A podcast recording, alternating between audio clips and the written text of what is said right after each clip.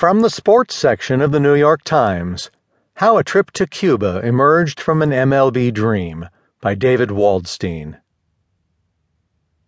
After Yoenis Cespedes won the Home Run Derby at the 2013 All Star Game, he was given the opportunity to direct a charitable donation to an organization of his choosing.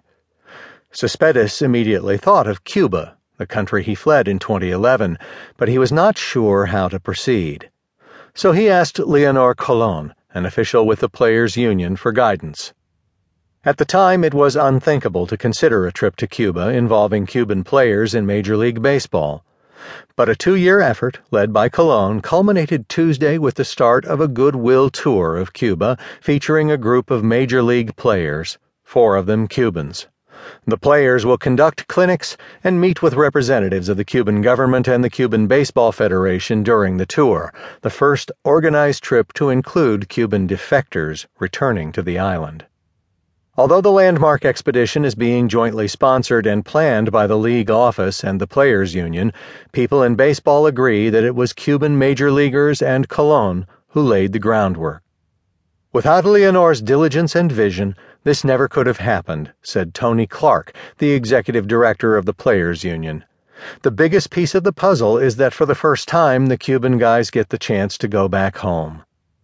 Taking part in the trip are Jose Abreu, the Chicago White Sox slugging first baseman who defected in 2013, Yasiel Puig, a Los Angeles Dodgers outfielder who left Cuba in 2012, Alexei Ramirez, a longtime White Sox shortstop and current free agent who left Cuba in 2007, and veteran catcher Brayan Pena, who has been playing professionally in the United States since 2001.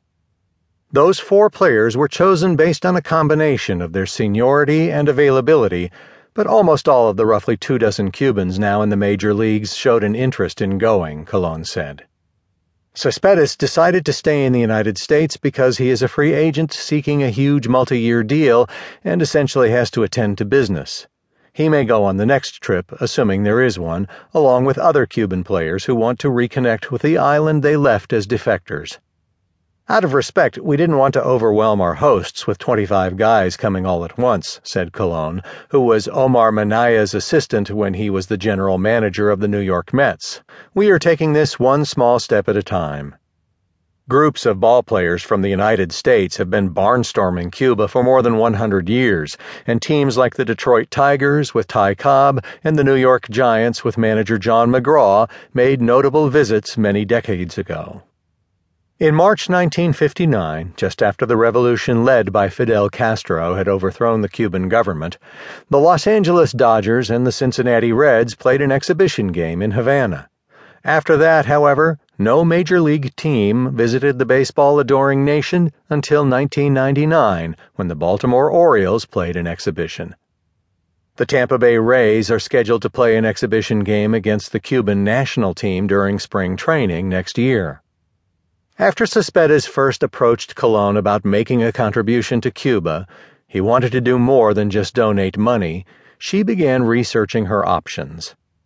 At the time, in 2013, there was not much hope that Cespedes or any of the other active players who had defected in recent years would be allowed to return anytime soon.